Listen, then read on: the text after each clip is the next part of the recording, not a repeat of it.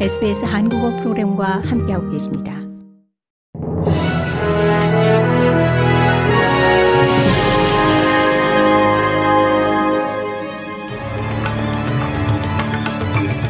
(1월 20일) 금요일 저녁에 SBS 한국어 뉴스 간추린 주요 소식입니다. 48세 남성이 뉴사우스웨일즈주 북서부의 한 경찰서 앞에서 이 경찰관들에게 총구를 겨눈 후 한 경찰의 대응 사격으로 사망한 사건에 대한 조사가 시작됐습니다. 경찰 측은 48세 남성이 텐터필드 경찰서 밖에서 어제 오후 5시 45분께 이 경찰들에게 총구를 겨누었고 한 경찰의 대응 사격으로 숨졌다고 밝혔습니다. 사망한 남성은 두 자녀를 둔 것으로 전해졌습니다. 호주 럭비 국가대표팀 월러비스 선수 커틀리 빌이 이 성폭행 혐의로 체포됐습니다. 28세 피해 여성은 작년 12월 본다이 비치에 있는 비치로드 호텔에서 성폭행 당했다고 주장했습니다. 경찰은 해당 사건에 대한 조사에 착수해왔고 오늘 오후 33세의 커틀리 빌을 체포했습니다. 서호주주에서 원주민 10대 소년이 공격을 받아 사망한 사건에 연루된 3명이 오늘 퍼스 치안법원에 출두했습니다.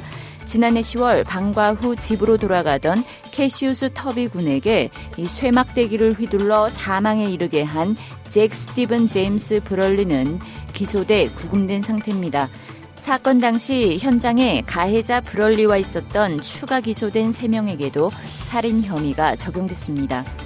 생산성위원회가 전국 학교 개혁 협정을 평가한 보고서에서 성취된 것이 없다는 신랄한 검토 결과를 내놨습니다. 이에 따라 호주 교육 시스템 전반에 점검이 필요하다는 촉구가 늘고 있습니다.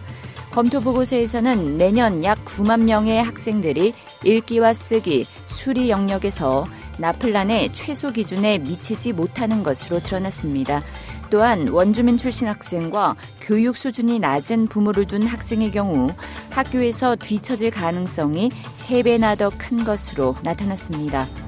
고국에서는 서울 구룡마을에서 또 큰 불이나 410명 넘게 대피했습니다. 헬기 10대까지 동원한 끝에 불은 5시간 20분 만에 모두 꺼졌고 다친 사람은 없었지만 주택 60채가 불에 탔습니다. 서울의 마지막 판자촌으로 불리는 개포동 구룡마을 주민들은 설을 앞두고 삶의 터전을 잃어 망연자실한 상태입니다. 여야 지도부는 구룡마을을 찾아 이재민을 위로하고 대책 마련을 약속했습니다.